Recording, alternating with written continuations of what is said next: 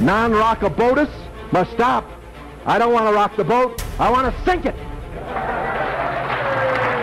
Are you gonna bark all day, little doggy, or are you gonna bite? Brett, delusional. the- And I love you, Jeff. Uh, delusional, yeah, delusional is okay in your worldview. I'm an animal. You don't chastise chickens for being delusional. You don't chastise pigs for being delusional. So you calling me delusional using your worldview is perfectly okay. It doesn't really hurt. she hung up on me. What? What? Desperate times call for faithful men and not for careful men. The careful men come later and write the biographies of the faithful men, lauding them for their courage. Go into all the world and make disciples.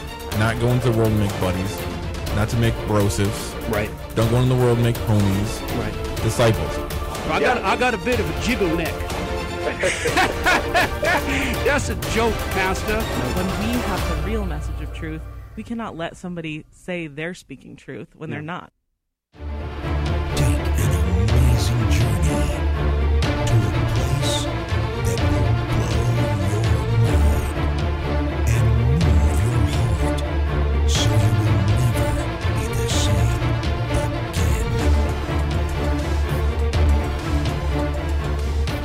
Behold my servant, whom I uphold, my chosen, in whom my soul delights. I have put my spirit upon him. He will bring forth justice to the nations. He will not cry aloud or lift up his voice or make it heard in the street. A bruised reed he will not break, and a faintly burning wick he will not quench. He will faithfully bring forth justice. He will not grow faint or be discouraged till he has established justice in the earth, and the coastlands wait for his law.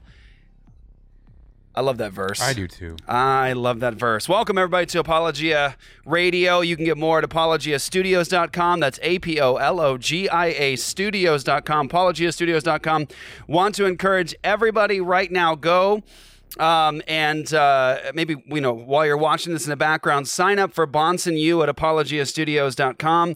Thank you, as we always say, to the Bahnsen family for entrusting us with uh, his life's work. All the seminary lectures, all of his uh, church sermons, uh, debates, all of that is going up at apologiastudios.com. Bahnsen U, it's a completely free thing as a gift from the Bahnsen family.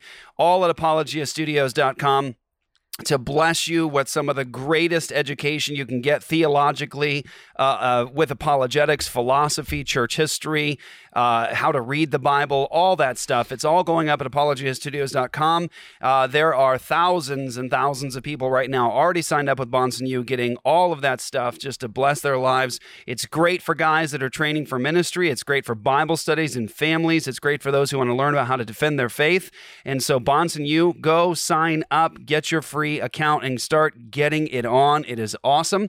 Uh, also, go to Apologia Studios and sign up for All Access. When you sign up for All Access, you make everything we do possible, whether it's the evangelism on the street evangelism, whether it's the debates, whether it's the uh, stuff at, at, at the abortion mills, whatever it is, teaching ministry, everything is there because we have brothers and sisters just like you, many who have been with us since the very, very beginning, who partner with us monthly. They get access to all this additional content, whether it's Apologia TV, the after show, Ask Me Anything, which happens once a month live for just our all access partners, uh, where you can basically log in and uh, talk to me. And uh, we had Dr. White do it as well uh, in uh, December, November.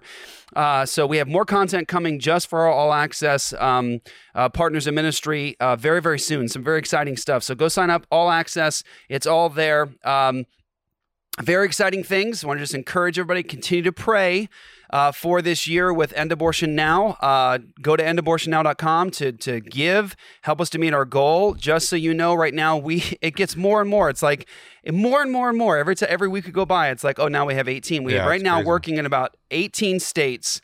Uh, we have really, really strong and promising things in many of the states. 18 states are working with legislators to get bills of equal protection. That's the abolition and criminalization of abortion in that state. And that's what we're working on right now. We have the commitments and even the bills drafted with uh, many of these legislators. Uh, so good stuff happening. Big praise to God. It's, it's unprecedented right now since Roe v. Wade, where we're at right now. Uh, and so praise God for all the brothers and sisters in Christ uh, in the United States of America, specifically, we're talking about who are working so hard, churches working together to get this done, saving lives at the mill, talking to legislators. But praise God for what He's allowing us to be a part of um, in, in all these states. So we have some rallies coming up in um, for bills, fresh bills, and some that are in. Yes. But we're just trying to get things bills. moving. Some fresh bills, um, fresh bills. Come get your fresh bills. So um. We are going to South Carolina. We're going to Indiana, and we're going to Louisiana. uh, Louisiana, all in the month month of March, beginning of April. Uh, we have stuff working on right now for Arizona for another bill in Arizona, and so just keep stay tuned, keep praying for us, and please go to endabortionnow.com to help us to meet our budget goal. I mean, 18 states. That's a lot of states. That's a lot of work. That's it's it's great. It's a big big blessing. But man, this is this going to be a busy year, and we need you to stand with us. And so, all glory to God for all He's doing there. Amen. So uh, that kind of leads in to this to to Dr. Joe Boot and everything that Yeah. that uh, he has just been such a blessing to the church in and on. And when it comes to apologetics, when it comes to worldview, when it comes to the gospel of the kingdom, when it comes to the law of God, if you don't know Dr. Joe Boot and the Ezra Institute, you are missing out on a lot Shame on you. and we mean that. Dr. Boot is one of our very favorite brothers. Um, he is uh, a, a giant in my eyes, and he is a huge gift to the church. We really mean that. As a matter of fact, um, very. I, I think we've announced this before, but um, I'll just say it quickly. Um, Dr. James White is obviously an elder at our church. Uh, he's uh, he's a giant of the faith. He's my teacher, our teacher, and he is such a gift to the church. Um, I think more public, moderated debates across different worldviews worldwide than I think any uh, Christian apologist in history. I think I, I'm, I'm very confident in saying that. And uh, such a gift to the church, written so many helpful things. Uh, Dr. White is, uh, sometimes I watch him because we know him so well. I mean, he's, you know, uh, uh, such an important part of our lives. Sometimes I watch him when he does a dividing line, and I'm like, this is insane that one person can handle all these issues and know all these things. I mean, does, does he ever stop thinking? Is my question. And so there's just not a lot of men who are sort of in that that have that giftedness to to have the mind that he has, and that's truly a gift from God that he uses so well for the kingdom. Um, but we gave him mission of God. Um, This is true. we gave him Mission of God, Dr. As Joe a Boots. homework assignment. As a, yeah, basically as a homework assignment. Uh, Dr. Joe Boots' book, Mission of God. If you don't have it, get it, get it, get it. Sell your shoes and shirt and buy the book as soon as you can. We gave it to, to Dr. White. He's read, I don't even know how many books the man has read. And uh, he was so thoroughly impacted by the book and so impressed with Dr. Boot uh, that he bought like a bunch of copies A crate. a crate to like give away to people. And when we were going to Canada to do some work with Dr. Boots, uh, he like made sure like make sure you get my book signed. My make sure he, I've never seen James act like that. Make sure you get my book signed. Please get my book signed. Uh, so uh, Dr. White loves uh, Dr. Boot as well. Dr. Boot uh, with the Ezra Institute is joining us right now on Apologia Radio. Brother, welcome to the show. Thank you so much for having me, guys. It's a real privilege and blessing to be with you again. Absolutely, brother. And yeah, we're glad to have you. So here we go. Let's get and his into it. banging set, I know, Joe, your set is which is his office. It, it's just your office, but man, it looks so dis- so distinguished, and and and the jacket, very British. Very the British. jacket today, Joe, is a nice touch. it is a nice Thanks, touch, guys. absolutely. Uh, we we have to step up our game, Luke. After seeing this, we have to step up our game. So, again, get Mission of God. That is a must-have for your library. I'm telling you, men who are watching this right now that are like, I, I, I just really want to grow. I really want to get deep, and I really want to have just a, a full-orbed understanding. Um, get Mission of God. Get Mission of God. Move all the other books out of the way if they're you know not essential for school or church or whatever, and put that on the front of your list. Get Mission of God as soon as you can. Uh, we're going to talk about Dr. Joe Boot's new book Yes. that he has. Uh, but before we do, I want to give us a space here. We have him for limited time. Uh, Joe, can you help us just quickly with what's going on in Canada right now? What's going on on Sunday that's happening in churches across the country and really, I think, around the world? Um, help us to understand what are you going through and um, what's happening on Sunday. Okay, well, thanks, uh, Jeff. A quick quick summary of that um, uh, for those that uh, that don't know. Uh, on January seventh, a uh, draconian and and really totalitarian bill. I, I would describe it as the first anti-conversion bill passed in a major Western um, Anglo uh, democracy. uh, went onto the books uh, here in Canada, making so-called uh, conversion therapy a crime. Uh, a change was made to the criminal code, which is, of course, the heaviest stick that any government has. And basically, Bill, what was formerly Bill C6, and then with the election, uh, there was a break, it was dropped, and then came back as Bill C4. Essentially, uh, in the preamble to the bill, describes the Christian view of um, human sexuality as a myth based on stereotypes uh, and uh, essentially criminalizes the uh, any practice, any service, any treatment that seeks to diminish, lessen, repress, or change anybody's uh, sense of identity uh, or sexual uh, desires and orientation. Now, this uh, critically, the bill goes only one way. So you can, the bill does not forbid you transitioning from male to female or female to male. Uh, it does not uh, uh, criminalize people uh, being um, indoctrinated into homoeroticism or queer theory in the schools. It doesn't criminalize any form of therapy or counseling that would steer somebody in that direction. All it does is criminalize a parent, pastor, counselor, therapist, anybody who would engage in any or advertise or promote to a minor or a consenting adult, to anyone uh, advertise to them, promote to them in any way, any service, any treatment, any therapy, any practice that would seek to repress uh, or alter uh, disordered, anti normative, anti scriptural uh, sexual desires or gender dysphoric conditions. And uh, it threatens the anybody who falls afoul of this law for, for actually practicing so-called conversion therapy with up to five years in prison if you promote it or advertise it, two years in prison.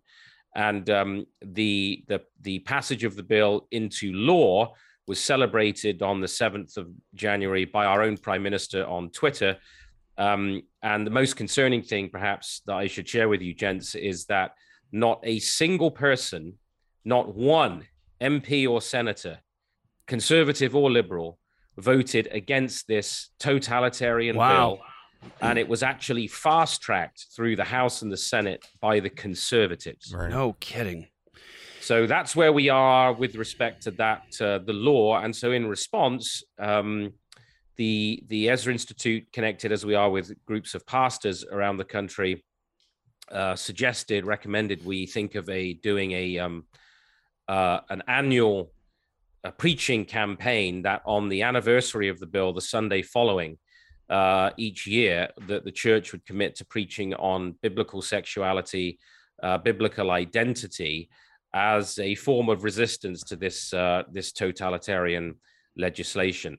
And um, our friends at the Liberty Coalition, an advocacy organization that was formed last year, have been uh, heading that uh, campaign and putting it out. And actually, it's gained not just um, support among uh, churches in Canada, uh, but uh, much larger support actually in the United States, with Hmm. um, many pastors picking up this desire to stand in solidarity with Canadian pastors and leaders in preaching this coming Sunday on uh, a biblical view of human identity and sexuality. Praise God. Yeah, Apologia Church is joining in, you and that brother. Dr. James White is preaching a sermon this Sunday on that specific subject. And so essentially, Dr. Boot, what this is, is the criminalization of the gospel and discipleship for homosexuals in Canada. Am I correct?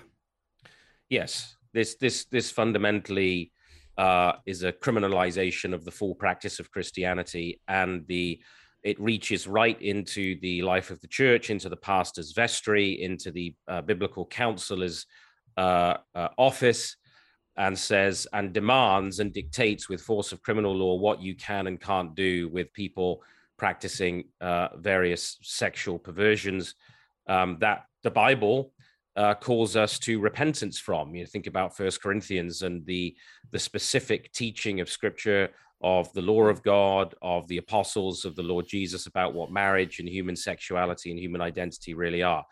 To uh, to uh, instruct on that and to to to instruct counsel um, and try and shape somebody's life in terms of that as a preordained end that this is God's norm and this is what you need to conform your life to. That is the specific target of this bill, that it would criminalize any service, treatment, uh, or practice that would be engaged in that. So this is the this is the criminalization of the full practice of Christianity, and it's an attempt to keep people in various um, rebellious lifestyles, sexual lifestyles, or uh, or attempts to alter their identity. It, it seeks to reinforce that as the new norm. The, the, effectively, it's a theological bill. It's a religious bill to establish a neo-pagan, humanistic uh, vision of reality upon the upon the country by by force of law um, uh, seeking to redefine the pre-political realities of male and female and normative human sexual relations. And it's it, from a philosophical perspective, this is a great example of actually what we're going to be engaging with a bit here in the conversation. That there actually is no neutrality, philosophically speaking, when we're talking about worldviews, views of ethics, and uh, you know, the, a view of mankind and what we ought to be doing and what we ought not to be doing. There is no neutrality, and this is this is a, a perfect indication of that when we talk about a government um, who has obviously chosen its God and mm-hmm. chosen its ethical system. They are not neutral because they're not saying uh, we we make no decision on this, we have no opinion on this. Uh, everyone can do what they want. It's a free for all. No, they've made their they have their God and they have their ethical system, and they've determined that this ethical system over here, this sexually, uh, this sexual system over here, in terms of a biblical worldview, is not allowed. We will not allow that perspective. We call it a crime. We think that it's morally evil to uh, to suggest these things, so we'll therefore criminalize it. Which gets us to another point too, in terms of morality uh, it's an unavoidable uh, it's an unavoidable uh, sphere to to engage in because we talk about when we talk about legislation we talk about legislators people who are who are there in government they're they're legislating what Yep. They're ultimately they're deciding upon what there are moral issues. They're saying this is a moral ought. We have to act on this. We have to do this because that is the moral thing we must do. This over here is in fact immoral, and therefore we're going to criminalize it. We're going to impose penalties and sanctions. And so eh, there, there, it's impossible um, when we consider that where we're at today, it's impossible to be neutral. Uh, it's impossible to be neutral in terms of ethics. And so, what we're talking about in government, government is not neutral. Uh, they cannot be neutral. That's an impossibility. And what they are doing is they are imposing their morality upon the populace. They're saying, this is the new morality. You must abide by that. We think that this is over here. This is a crime. And so, that gets us to this question about whether or not Christians are supposed to be a prophetic voice in the culture to actually use the gospel and the law of God, or as Joe says, the lore, uh, L A W R, the lore of God. Um, in, are we supposed to bring that to the legislators? To point them to the rule of Christ and to God's ultimate standards, his objective standards that he's given to us in his revelation. Should we be doing that? Because so many evangelicals uh, in the West today have so much of a different perspective than the believers not very long ago, whether you're talking about the Huguenots, the Puritans, any of those uh, streams and traditions that we have behind us, they had a very different perspective, a full orbed, comprehensive view of the biblical worldview that saw all of life in every sphere under the rule of Jesus Christ. We don't think that way often anymore, so it's typical to hear an evangelical say something like, well, we're not concerned with those earthly things. We're concerned with the spiritual things. You know, uh, we're not going to speak uh, into politics because that's just, that's politics. Jesus isn't concerned with politics. But the thing is, though, we have to just recognize what are people doing in politics? They're ruling, and they're ruling by law. They're ruling and they're saying this is moral, this is not. We have to act on this thing and we need to criminalize this thing. They're essentially legislating what? Morality. And when we think as Christians, we have to ask the question, and any Christian worth their salt on this is how do you know what is ultimately good, true, lovely, beautiful, moral? How do you know? And our answer as Christians ought to be well, it's God's revelation of himself. That's how we know. God has spoken to these things. How do we know? So the question is whether the Christian should be a prophetic voice, because I want to say, and this gets us right into the discussion, that because of the abandonment of culture, right. by the Christian church, because of the abandonment of the government and being a prophetic voice to the government, we are reaping what we sowed. And so Canada, uh, and you'll see this in Mission of God, is a is, is a stellar example of a nation that has this rich Christian heritage. I mean, the the the vestiges, all of the all of the old stuff of the Christian worldview is is like imprinted everywhere. right? It's Oh, yeah. it's in everything, whether it's in Canada, United States, whether it's over in Europe. It's unavoidable. I mean, it's in the stone even. The verses are in the stone. You can see where they were coming from when they were establishing these things. But because we've stepped away, now it's not as though, okay, you know, we've moved away from from the Christian worldview and the word of God is the ultimate standard. So now we're going to go into this place of sort of like secular neutrality, as if as though that were really a thing. No, listen, having a God over your system is an unavoidable thing. You can't avoid it. And imposing a moral system is unavoidable. And so it's not a question of whether there's going to be a God or whether we're going to impose morality. It's a question of which God and which system of morality. That's always the question. And so in Canada, stellar example right now, in terms of sexual ethics, that question, they've determined no, our God says this. Our ethical system is this. So, therefore, we cannot accept Christianity, the gospel, and Christian discipleship in this area because we think that that is evil. This is good sexual freedom, sexual liberty, whatever you want, and this is not good. And so, I think that's where we're at right now. And I'll let you say something, Luke, and then it gets right to this, this question with the Daily Wire. Just a practical question. I've been wondering, Joe, do you like legitimately anticipate possibly being arrested on Sunday? Uh, The truth is, I I think that that's highly unlikely. I think that um, the uh, what will happen for a period of time is that uh, the the the law will will sit on the books. Um, sometimes, you know, some of the laws that have been passed in Canada in in the past are what we might call sleeper laws. They're there, ready to be activated when needed. I think that um, even the overreaching Canadian state would recognize that sudden arrests of pastors for preaching on biblical sexuality would be hugely unwise. It's not yet clear whether this law would capture preaching um, on biblical sexuality and directing Mm. people to to prayer um, would be um, would be uh, captured by the law. I think that that would be something that the whether whether preaching a series of sermons, for example, on biblical sexuality, would that be advertising or promoting conversion therapy? Um, in terms of the very loose definition in definitions in the bill that you can drive a freight train through, yes, it would. Uh, but this will doubtless be tested eventually in the courts, um, Sure. probably first by a count by a therapist or a counselor uh, who is who is charged with conversion therapy, or perhaps even by a pastor who has done uh, or a Christian counselor who's doing pastoral counseling over a period of weeks, and somebody registers a complaint. But it's going to be a it'll be a major moment when the Canadian state uh, says, right, this is the moment. Let's arrest our first pastor for conversion therapy. Um, and I think that they they certainly won't be doing that this coming Sunday.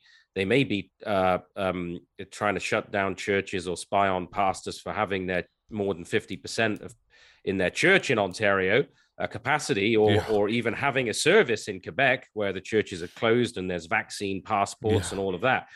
Um, but um, they will be the, the the the goal of this bill right now is to put a massive chill uh, over freedom of speech, over and, and over the open practice of of Christianity and Christian counseling in this area. Um, but I don't think it'll be long before they believe that the the, the, the cultural waters are so sufficiently with them uh, that they will try and reach directly into the church. We shall see. You'd, you'd think that they wouldn't want to arrest pastors, but see last It's year. happened. yeah, see last year. Exactly. Yeah, exhibit Exactly. exhibit A. Exhibit A. Yeah. And, you know, we've already seen in the Trinity Western uh, law school case that what the Supreme Court thinks about Christian liberty with regard to sexual ethics. Um, I don't see the courts being friendly to the church and to Christians on this. And we've seen that the Canadian state is not afraid of placing pastors in prison for holding services. So um, you know we will we will see what transpires, but I think there's a there's going to be a faithful pastors, all uh, uh, many of them, um, all over Canada. I think probably several hundred churches that will be faithfully preaching on this issue this Praise coming God. Sunday. Praise the Lord. That's amazing. Praise God. We'll we'll be praying for you, brother. So that brings us to a good conversation uh, starter. Uh, it is a good conversation starter. Uh, there was an article in the Daily Wire, a controversial clip of Pastor John MacArthur had his critics pouncing. That's the. Uh, turns out it was edited. So it was a clip of uh, uh, brother Dr. John MacArthur. Uh, it was uh, edited, and uh, somebody shared it. This edited clip got a lot of people in a tizzy. Turns out it was edited and out of context. And so there's an article on the Daily Wire regarding that. We wanted to zero in on a portion of the article on the Daily Wire about said clip. And uh, it's a, a quote from uh, Phil Johnson. Uh, if you don't know who Phil Johnson is, he's uh, he's Dr. John MacArthur's right hand man. I love Phil Johnson. Uh, I have I have learned so much from Phil Johnson. Uh, just just a you know a bonus for you here. Um, the subject of the new perspective on Paul is a vast subject, very important subject. Died down a bit uh, in the last couple of years. It, it had a pretty big moment.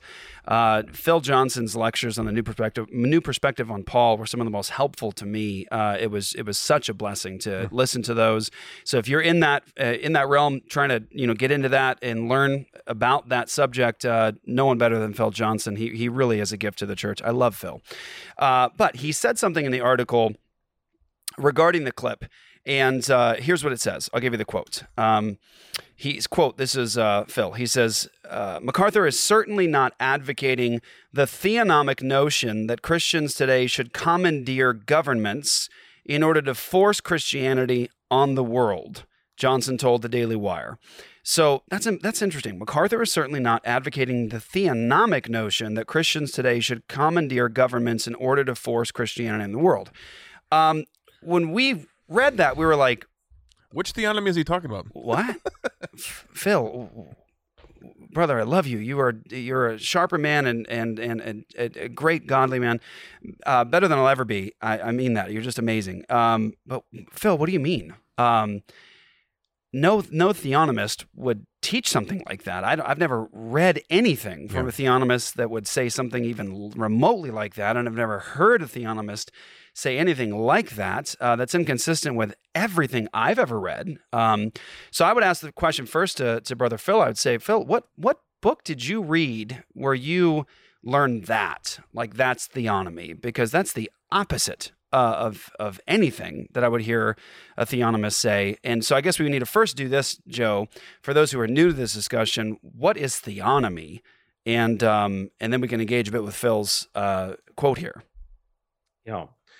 Well, of course, the word theonomy just means God's law, uh, contrasted with autonomy, self law. And so we would say, the, the theonomists would say that uh, there is a fundamental choice. And, and I would say that the Reformation or the Reformed tradition, right through the Puritans and to many of the early evangelicals, would have argued that there is a choice between uh, theonomy and autonomy between our submission Mhm. to the law word of God in its totality and being a law unto ourselves. And Jeff, in your earlier um, uh, monologue about the, uh, the, the the the the issue of sovereignty and neutrality, you know, when we looked at uh, something like a Bill C4, you see the mask torn off the idea of neutrality, and actually what you see there is uh, a source of sovereignty um, being the, the ultimate sovereignty being placed in the state, and behind that, the divinity concept. And of course, a sovereign gives law. Uh, and that is the that's that's part of the nature of of government, ultimate government. And so, of course, God, who is the the ruler of all kings, first uh, uh, Revelation chapter one, verse five, uh, he's the ruler of the kings of the earth. He gives his law. So theonomy just means God's law, and it's a view within uh, Christian ethics with a long and rich tradition in the in the history of the church. It's a it's um it's not a a political philosophy that we have to to to uh, go beyond uh, theonomy as uh, uh, the importance and the centrality of God's law to start developing a distinctly Christian view of government and the state. Um, theonomy is a view in Christian ethics. It concerns God's law and its abiding relevance. The Decalogue, the summarized there for us in the in the Ten Commandments, and then the applications of the Decalogue, which we find in what we can call case law in the Bible, that the Apostle Paul, for example, applies multiple times. A couple of prominent examples would be his teaching to children about uh, obeying their parents, because this is the first commandment with a promise that you may live long in the earth, he says. So he adapts that from live long in the land to live long in the earth and where he also applies the uh, the case law of not muzzling an ox while it treads out the grain, and he applies that law to making sure those who labor in the word of God in the church are properly paid. So uh, we see the both the Decalogue and the case law being applied. Uh, we see this affirmed in terms of its civil use. Uh, the relevance of God's law for not just our personal lives or the life of the church, but for the society as a whole in First Timothy chapter 1, where Paul talks about a lawful use of the law uh, for those who are lawbreakers. And he specifically says this is in accordance with my gospel. My gospel. So, yep. so we don't make some radical artificial separation of law and gospel. That's a scholastic uh, uh, division that doesn't belong in uh, a reformed understanding of God's word. Um, we recognize that the gospel is both uh, blood, uh, it, the covenant is both blood and law. Um, in fact, when you look at what the covenant is, the new covenant, uh, Hebrews 8 and Jeremiah 31, is very clear that it's about the location of the law. Um, you will not uh, say to your neighbor, "Know the Lord," but each will know Him from the least to the greatest, because God's law is going to be written upon the heart. Is the is the essence of that, and and that's repeated in Hebrews chapter eight. So God's covenant with us in the good news, the gospel of the new covenant involves both law and blood, as all of God's um, covenants have as they come to their fullness and ultimate fulfillment in the newer covenant in the blood of the Lord Jesus Christ. So um, the gospel involves law, and theonomy means God's law and giving our attention to the law word of God in the complete, in the fullness of God's revelation, not just in the Decalogue and in the Mosaic uh, uh, uh, passages and portions of Decalogue and case law, but also in the uh, the wisdom literature, where, for example, um, a king, King Solomon, is teaching his son in the book of Proverbs about obedience to God's law, and of course, in the prophets who spend their time calling God's people back to obedience to the law of God, um, for which they have been uh, being chastised and disciplined by the Lord, or have even gone into exile because of their rebellion. And God warned them, of course, even with respect to Canaan, that if they went into the land, if they were given the land and uh, committed the same lawlessness as the Canaanites, the land would spew them out as well. And uh, and so we see the centrality actually of God's law for the people of God right through God's revelation and right through the life of the church. So theonomy is about uh, honoring God's instruction, the Torah, God's law, his instruction, his teaching for us, not as the source of life, which is in Christ and his redemptive work through the Holy Spirit, but as the way of life. This is the way walk in it. That's that's really what theonomy means. Right, right. And uh, that was beautiful, brother. So it's interesting too because we can have this discussion in terms of uh, the law being a constituent element of the new covenant promised in the Old Testament and what God was going to do in the Messiah's kingdom and the blessings that he would pour out on the world with God's Torah, his instruction, his law. Whether you look at Isaiah 42, which was the uh, section that I read at the beginning of the show today, um, God talking about he's going to establish justice in the earth, he's not going to grow faint or weary. So obviously, that's a process. It's not something that's going to drop out of history, boom, and uh, just obliterate everything. It's a process in history of this servant who brings it about in the world. And it says the coastlands are waiting for his law. Uh, you have the promise in Isaiah chapter 2 of the nation stream, streaming up to God's mountain, and then the Torah going forth from the people of God, from Zion. You have, of course, the passages quoted from, from Brother Boot there. When we talk about Jeremiah 31, the promise of a new covenant the location of the law is going to be inward, but there's all these elements of promise in the Messiah's kingdom uh, in the Old Testament about that coming new covenant and the kingdom he was going to establish that include the law. Mm-hmm. The law of God. And what's interesting is you look, Joe brings it up here in, in his book is marvelous in the mission of God. You see this so much, so many examples of this.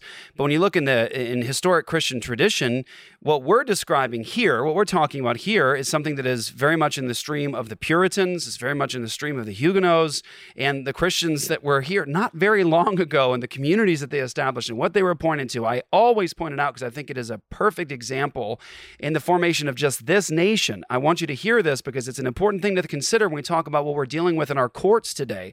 Our first Supreme Court Justice, John Jay, explicitly quotes from the case law examples in the law of God uh, as this first Supreme Court justice in this nation. Mhm. That's a, that's a far cry from where we're at today. Yeah, really. And the case law system that we have today in this country uh, was from the Old Testament. That was the model it it was it came from. So this idea of a theonomic view of ethics, a, the Christian theonomic view of ethics in terms of the responsibility of government and order and all those things isn't something that arose in the last 30 years or 50 years or 100 years. This is an historic Christian tradition. You can find it going all the way back back back back and back because here it is. The Great Commission says Mhm. that Christ has all authority. This is 2,000 years ago, today in heaven and on earth. And on that basis, go. Therefore, go and do what to the nations? Disciple the nations, baptize them, and then do what afterwards? Teach them to observe all that I have commanded you.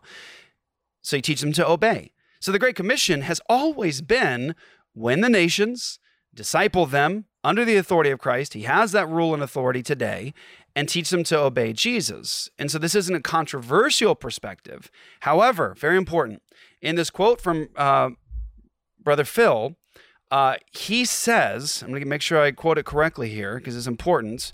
He says, MacArthur is certainly not advocating the theonomic notion that Christians today should commandeer governments in order to force Christianity on the world.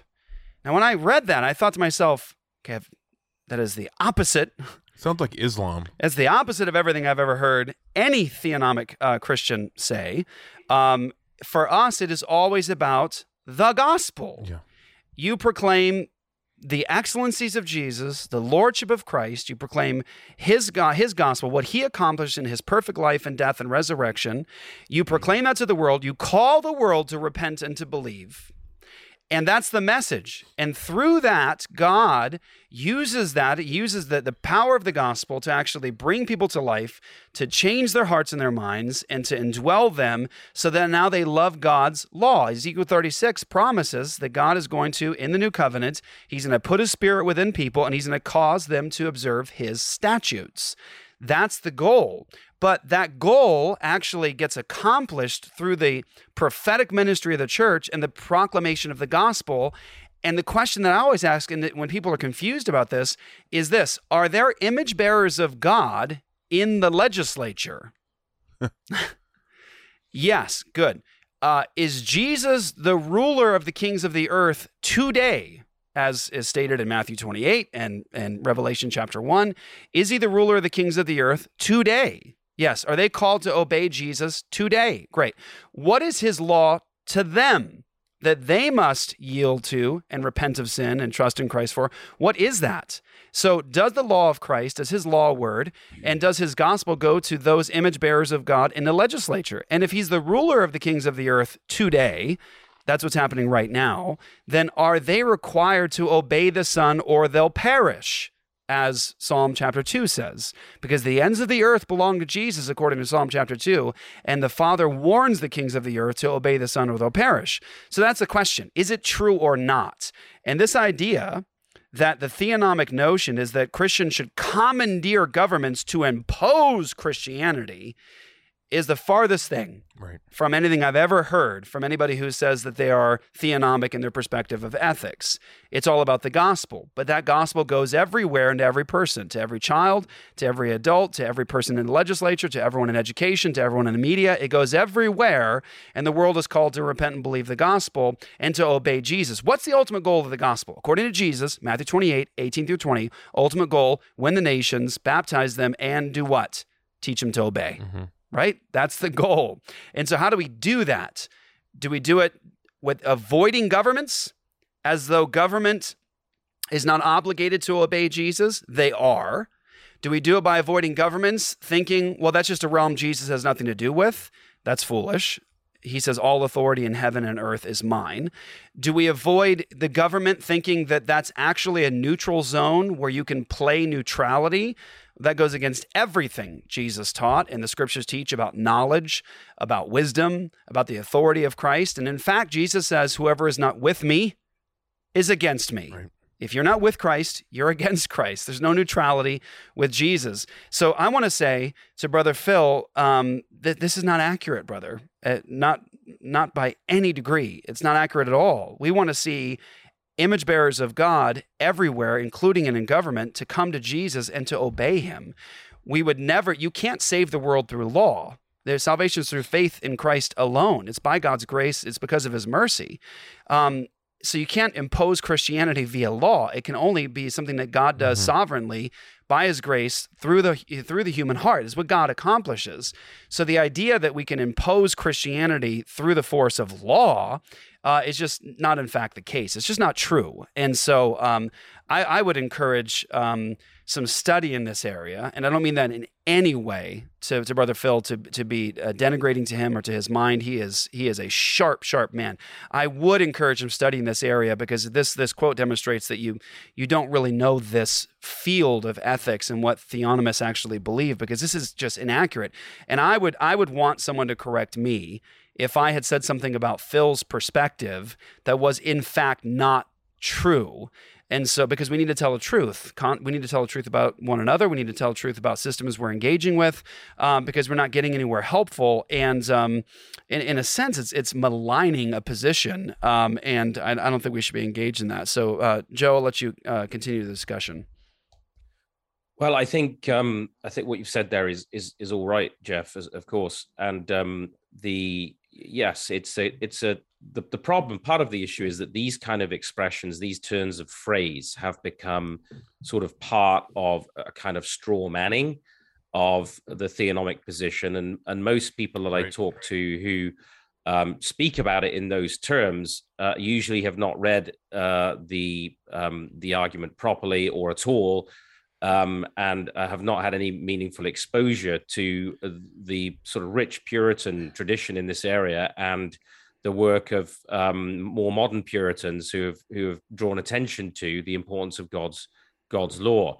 So I, it's it's it's understandable that um, this kind of expression turns up because it's kind of been the popular uh, uh, the straw manning of the position that many pastors and many leaders would have heard who haven't uh, had a chance perhaps to give this area uh, sufficient attention yet. I think one of the encouraging things is the last two or three years in particular have uh, brought the, this area of, of, of cultural apologetics and of scriptural world and life view right to the front and center of, Yes. of the, the, the of the challenges facing the church and the fact that we can be accomplished theologians, we can be faithful pastors, we can be uh, uh, Christian leaders who are really serving the Lord, and yet not have a distinctly and robust Christian world and life view with an effective cultural pol- apologetic, because we haven't given those foundations um, uh, sufficient time uh, and and attention. Think for a moment just about the fact that. Uh, uh, the Lord Jesus Himself. If you think about the calling of Israel as as a nation,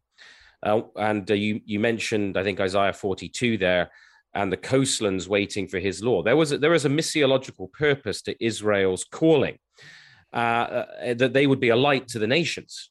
It was it was a it, it was that they would be a model that the other nations would follow. We see this in Deuteronomy 4 with specific reference to the law that God gives to Israel that the other nations would observe, they would see, and they would say to themselves, Who has a God like this God? Who has a law like this law? Uh, and that they would be, in a sense, envious and would want to copy the example of Israel. Now, we know that in its mission mandate, you've talked about the Great Commission that we're to fulfill. We know that Israel as a nation failed in its mandate. And Christ is presented to us in Scripture as the true Israelite as the living Torah, as the truly obedient son. Out of Egypt, the scripture says, I have called my son. In fact, the life of Jesus, the uh, the ministry of Jesus recapitulates uh, some of the journey of Israel, of the Hebrews out of Egypt, um, and then through the waters of the Red Sea, and then to the giving of the covenant law on the mountain. And of course, there also the revelation of the temple about the sacrifice and the priesthood and the, the atonement that God is providing. And of- in the Lord Jesus, out of Egypt, I have called my son when the, the danger of uh, Herod had passed and he died. Uh, and the scripture says he returns.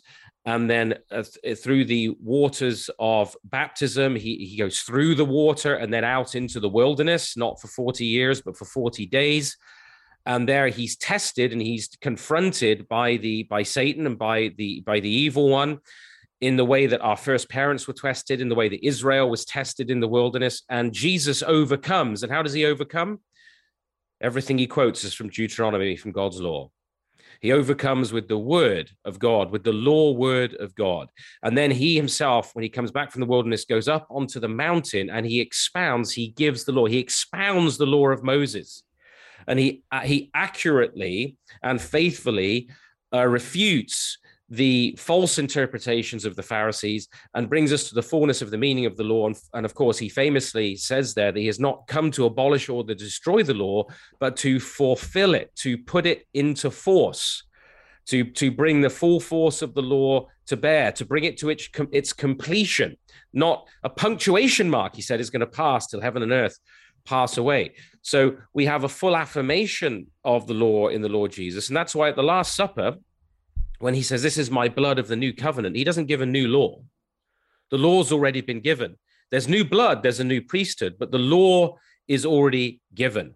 And uh, we, of course, now are a priesthood after the order of Melchizedek because Abraham himself paid a tithe to the priest king of Salem um, in recognition of the fact that Aaron in the loins of uh, Abraham was not going to be was not the ultimate priesthood. It was the priesthood of the Lord Jesus Christ. So this is the the the the reason we have the Great Commission. Then is that we take and teach this law word to all of the nations. Now that is not imposing God's law. That is proposing. So we teach doesn't say go and impose on all governments the law of God. It says that we teach, we propose, and we prophetically bear witness to the truth of God's law. And then, as you said, uh, Jeff, then as in clearly taught in terms of the kingship of Christ in Psalm 2 and Psalm 110 and, and Revelation 1 and so on, Colossians 1, Ephesians 1, uh, there is a requirement that image bearers and the whole world is under the law of God. The Bible is absolutely clear about that. Don't forget, the gospel only applies to people who are subject to the law of God. There's only good news for it to the world because we're being redeemed from all lawlessness. Sin is lawlessness, the Bible says. Satan is the lawless one. So if we reject the law, we reject that there's any sin and therefore any need for salvation. Yeah. So we're we're we're told to teach the law we're told to, to by God to, to make it known. It's part of the discipleship of nations. And then image bearers, kings, judges of the earth, are required by God to give attention to his law. Remember, the king of Israel was told, give attention to the law. In fact, they were required to read God's law so that they were not raised up in their hearts above the people. And that they were to remember that they weren't the ultimate sovereign, that they weren't lawgiver and judge. God is the ultimate lawgiver, the ultimate sovereign, the ultimate judge, and that we are subject to his law, kings and commoners alike. And that is the origin, by the way, of religious freedom and the rule of law in the Western tradition. Uh, and even the coronation oaths of, of Great Britain uh, take uh, their lead from, they're rooted in the, the coronation oath of people like King Solomon, this recognition of the mm-hmm. sovereignty of God over the throne, over the governments and rules of men. And that's what we're saying in the as Christians about the lordship of Christ.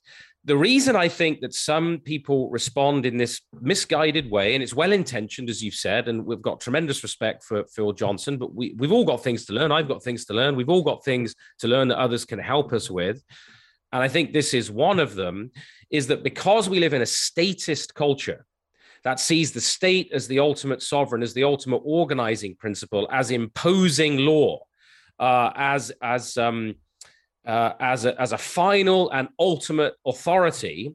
And because we tend to think, even as Christians now, in statist terms, because of the way in which our modern pagan progressive culture functions, we then think that, oh, so if Christians believe that Christ is Lord and believe that his law is relevant to our lives, that it speaks with authority into our lives, that God's law has authority, that we must mean, just like the secular pagans, that, that our law, we just want to impose that on an unwilling people and an un- unwilling population. But no, a godly people will demand, will ask for, will demand that governments, that those that rule, that those that are elected into positions of responsibility and authority recognize that they only have authority, legitimate authority under God, and that they will take notice of the law of God in all of their judgments and rules as they seek to positivize the principles of God's law, that they will be a subject to it willingly gladly subject to it uh, because it brings blessing upon the nations. And that's, you've alluded to that already, uh, that uh, righteousness exalts a nation, scripture says, but sin is a reproach to any people. So if you want to go down as a nation, abandon the law of God. So we propose prophetically, we call people to repentance. And those who are image bearers, and especially those who profess the name of Christ, whether they're judges, magistrates, politicians, you know, senators, congressmen, uh, ministers, prime ministers, that they will uh, be warned to take note, to subject themselves to the law of God. That's why, under the dispatch box, still to this day, in the Houses of Parliament in England, under the dispatch box where the Prime Minister speaks, is a Bible. And there's all this symbolism, Jeff, that you talked about is there because it was a recognition that there is only freedom and liberty and justice possible if we recognize that we are all under a transcendent authority and a transcendent law to which we are subject. If man is law, if autonomy is true, if it's all self law, then there is only left to us the crumbs of judicial pluralism and the tyranny of the state. And we must not imagine that, that is the Christian view of the state. The Christian view of the state is clearly sphere sovereignty, God is the ultimate. Christ Jesus is Lord and sovereign over all, and he delegates certain limited areas of authority and jurisdiction, or what we might call sovereignty, to the family, church, and state and other spheres that are all meant to serve him in terms of his word. Not an ecclesiocracy where the state answers to the pastors and the clergy and everything, uh, the medieval model, uh, not a not a, a, tyranny, not the sovereignty of the people, not the voice of the people is the voice of God, not the uh, the sovereignty and infallibility of the party, as in communism, but the absolute sovereignty and authority of the Lord Jesus Christ. Mm-hmm. That's what we're advocating, and we recognize as we think about politics, it's about these spheres of authority which must be governed by the Word of God, and so. We are really biblical libertarians. You've alluded to that. Maximum freedom under God, under his gracious gift of his law to the people. Yes. Amen. And now you all know why we love Dr. Joe Boot. Thank you for that, brother. That was that was such a blessing. Yeah, the key principle passed along that was uh, even quoted from early on, and I'm just speaking of. There's so much that happened has happened in the West, um, whether it's Canada or you know the United States of America. The principle that was alluded to and even quoted from was Lex Rex. Mm-hmm. The law is king, and uh, that would that would preserve so much liberty and so much justice in our in our world if we would get back to that that transcendent law. The law is king, not the other way around. The king is law, or the people are law. It is the law is king. Lex Rex. Uh, so quickly, because I know that Joe. Sorry, we're keeping you. We're keeping you past when we said we would. Um, just quickly. Nathan just messaged me and said Joe likes you. He'll just keep talking. yeah, yeah, yeah. Okay, it's just uh, you have a new book. I want everyone to get it. So uh, the new book. Uh, tell us about that, and then we'll let you go. Thank you, Jeff, so much. Uh, you mentioned, well, you mentioned very helpfully there, you know, Samuel Rutherford's Lex Rex, and I was thinking as well of John Knox's admonition to England.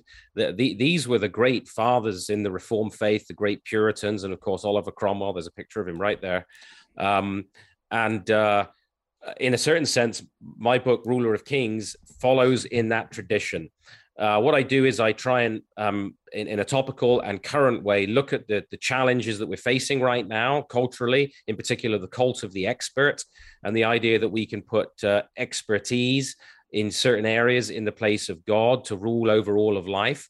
and the way in which a sort of technocratic elite now is trying to build its uh, humanistic utopia, its uh, its egalitarian uh, sexual utopia in the modern West. Uh, then I seek to go uh, into a bit more detail in, into the way in which secularism uh, falsely tried to present itself as a, as, as a neutral uh, perspective, as a neutral position with a neutral view of political life and government, and uh, describe how actually uh, the look at the history of the church state relations there and the way in which secularism developed. And then I think the sort of culmination, the sort of summit then of the book is then seeking to unfold the biblical vision of the kingdom of God and what that means politically. And what does the what are the principles of sphere sovereignty as we see in scripture in creational laws and norms that uh, as as believers we can uh, mine the scripture for and apply? Uh, what does that actually mean for for political life for government? So whereas mission of god was a sort of very wide angle lens looking at the total picture of the kingdom and, and culture and education and family and all these different areas ruler of kings hones in specifically on building a christian world and life with respect to government and politics in particular i go after uh, the the fact that the actually a denial of the lordship of christ uh, means that the principle of um, the, often the term heresy is associated only with ecclesiastical doctrine. We think of heresy only, the principle only belonging in the life of the church, but actually, people's um, heretical ideas frequently only come to light when they move out of the ecclesiastical sphere and start talking about politics mm. or the family or government. Right. And then you realize they've got a heretical starting point. So I talk about the heresy of, um, of democracy, of the modern conception, the post French Revolution idea of democracy, where sovereignty is placed in the hands of the people or the state. And uh, as opposed to the kingship of Christ and the principles of sphere sovereignty and how those need to be applied politically uh, and in government. Actually, it, it would it would be a uh, uh, a respectful and gentle response to Phil Johnson's misunderstanding there of a, a theonomic transformationalist, historically Puritan and Kuyperian position uh, on the, what the Lordship of Christ means uh, for our culture politically and in terms of government. Oh, that's a so per- Ruler yeah. of Kings coming out real soon, EzraPress.ca, and you can get it. You can pre-order it at Mhm. our at our website right now. Na- Nathan just messaged and said to tell you he said you can go another hour. So so ruler of kings actually the way you describe that brother is i think it'd be a very uh, maybe encouraging and helpful book for uh, for phil johnson so maybe we'll try to get him Yeah. a copy of that when it comes out Please just do. i think it would I, and in the end i think phil would probably agree with a ton of it and uh, it'd probably be a big blessing to so. him as well yeah absolutely I think it's good that this discussion is actually happening, Jeff, and you Yeah. and Luke and Apologia have, have really helped drive some of that discussion. I think that the, you know, seeing, for example, uh, the way John MacArthur has joined the preaching campaign, the way he uh, uh, really uh, yeah, almost came to grips with a sphere sovereignty type did. position He with did. respect to lockdown, lockdowns. That was even a surprise to me, Me too. after the first letter. Yeah. Uh, and I think that what's happening is what we've been trying to say, what Apologia has been trying to say, what Ezra has been trying to say for many years now about cultural apologetics, about the, app, the about the kingdom of God, about the application of Scripture to every area of life, to to making sure we are not ecclesiasticizing the Bible or the Word of God and saying it's just a church book, it belongs imprisoned in the four walls of the church, rather than recognizing no, it's a word to God's image bearers. It's a word. It's the it's the it's the law word of the King for His kingdom in every sphere of life. I think that actually what's been happening these last two years is really pushing that discussion and bringing this discussion right into the fore that we've missed something critical Mhm. that our many of our forebears understood and that's why we're in the mess we're in and i'm hoping that uh, ruler of kings that the title is taken from revelation 1 5 about the lord jesus subtitled toward a christian vision of government will just make a small contribution to helping people think this issue through afresh in our time we're gonna buy boxes I'm I'm yeah I've been trying to trying to pre-order a whole crate myself. Do I- it, do I've it. Been, I'm in the works of it. and we'll so. distribute it. You know, I think Joe, you're right. That's one of the things that's really blessed me is that for the last decade with Apologia, you know, we were we, we've grown a lot as as a studio and in our reach and our impact around the world. And since the very beginning, one of the things we've tried to emphasize was exactly what we're talking about today. This needs to be a discussion. We need to talk about these things. A lot of what we're seeing today is because we've lost this. We need to get to the Word of God. We need to start applying it to all of life, every sphere of life. And uh, you know, we took a lot of heat uh, in the past over over that perspective because it's it was so foreign to to many Christians. Wouldn't have been foreign very long ago, but it's you know foreign now. And uh, you know, there were some controversies surrounding that. And um, what I've been really encouraged by is just the last two years of tyranny being imposed all around the West, is to see so many solid, amazing pastors, godly men, Yeah. starting to actually zero in on what you talked about that sphere sovereignty that that that position of you're still under Christ and you know there is a transcendent law above you. And I was so blessed so so so blessed. Uh, we we never um, stopped meeting uh, for worship. Um, and of course, we were supposed to. Uh, the church we were renting from actually stopped meeting and told us we couldn't use the building anymore. So we're scrambling with like four or five days to go to find a church locally we could actually worship in. Thankfully, we found some like-minded brothers. Uh, but we had well, our church had many of them had to actually travel 45 minutes Yep. uh, to meet for service on Sunday. Um, and we we met and we never stopped. We took precautions.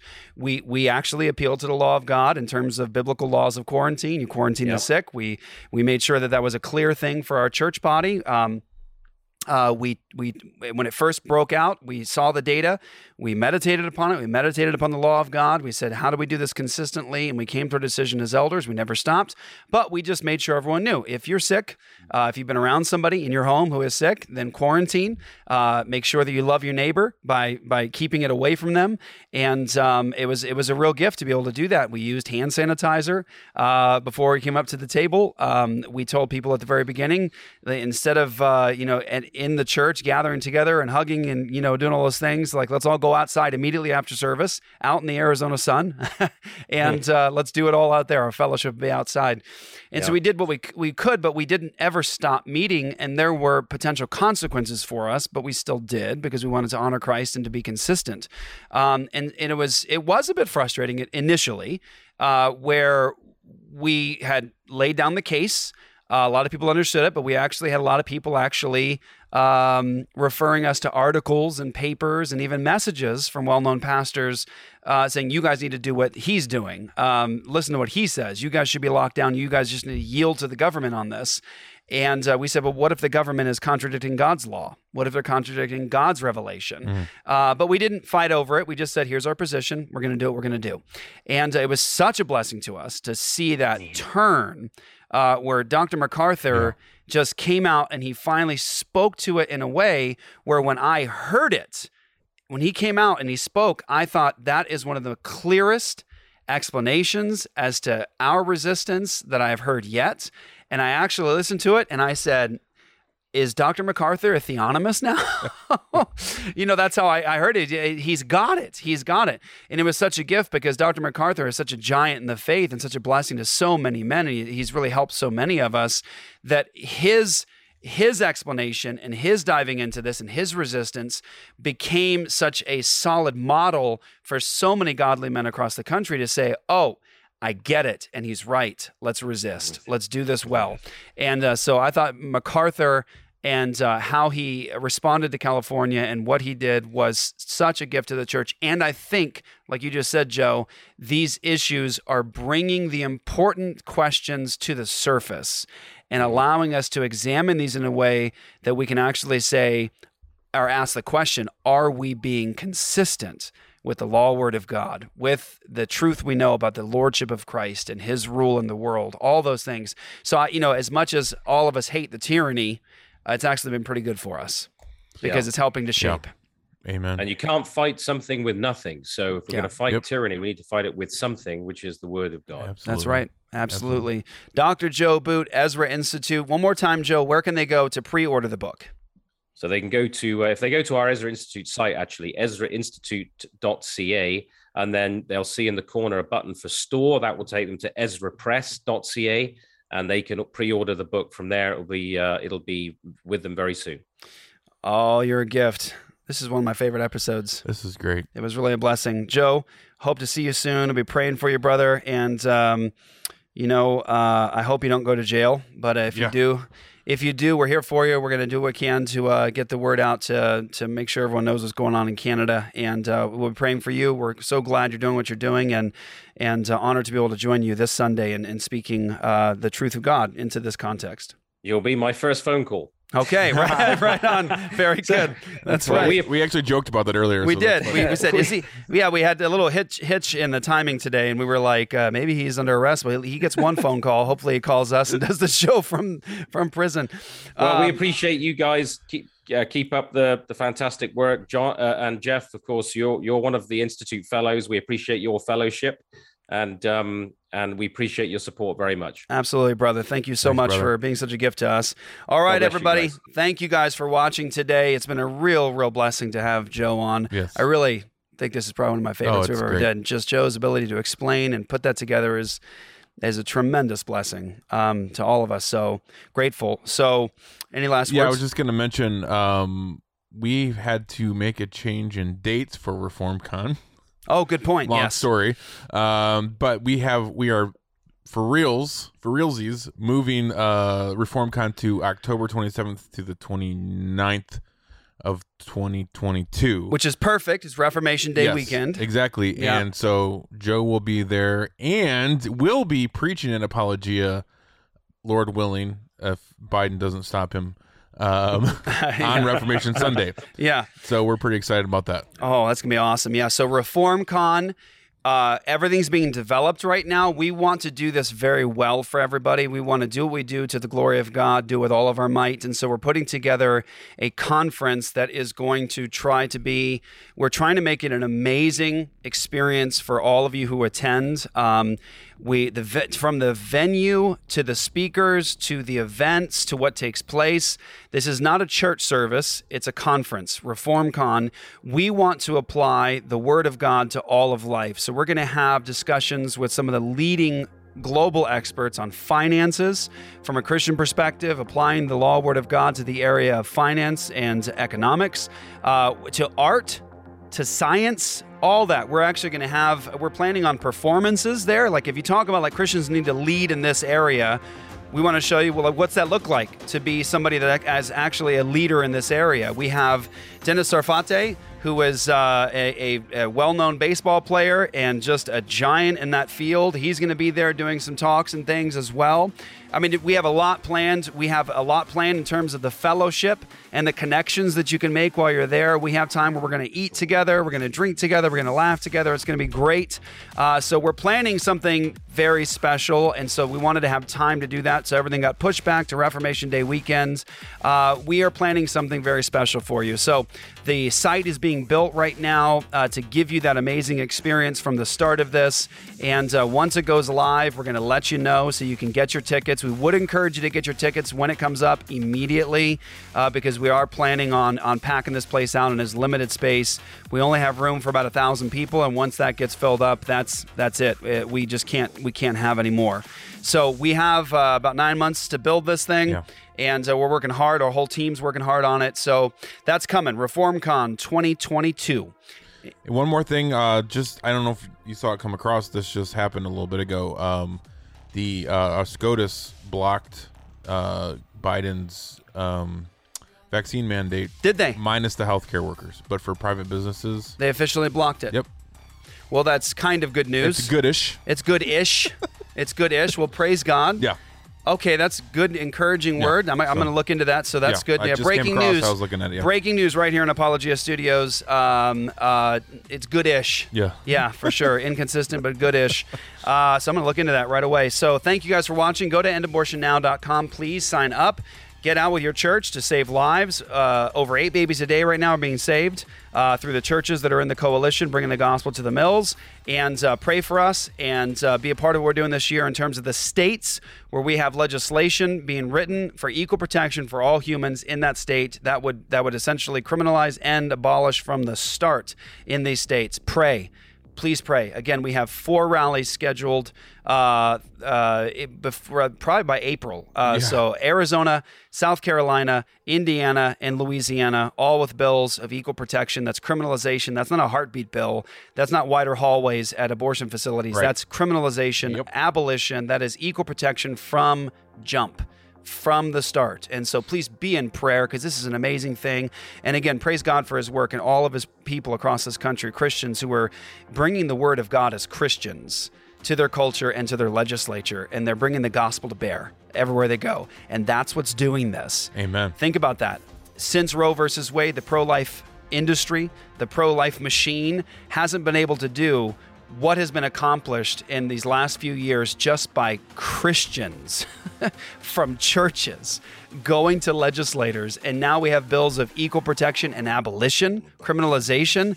That is to the glory of God, and that is unique and it is amazing. So please, please pray, pray, pray, pray, and please get in the fight with us. Some of you guys can go to the mills. Let's get you going. Let's get you the free training and resources. Some of you guys can go to legislators. Let's do this together. And some of you guys saying, I, I can't, um, my circumstances, I'm provid- providentially hindered. Uh, So I'd say, please give, please give, give to endabortionnow.com. Help us to meet our, our budget goal for the year.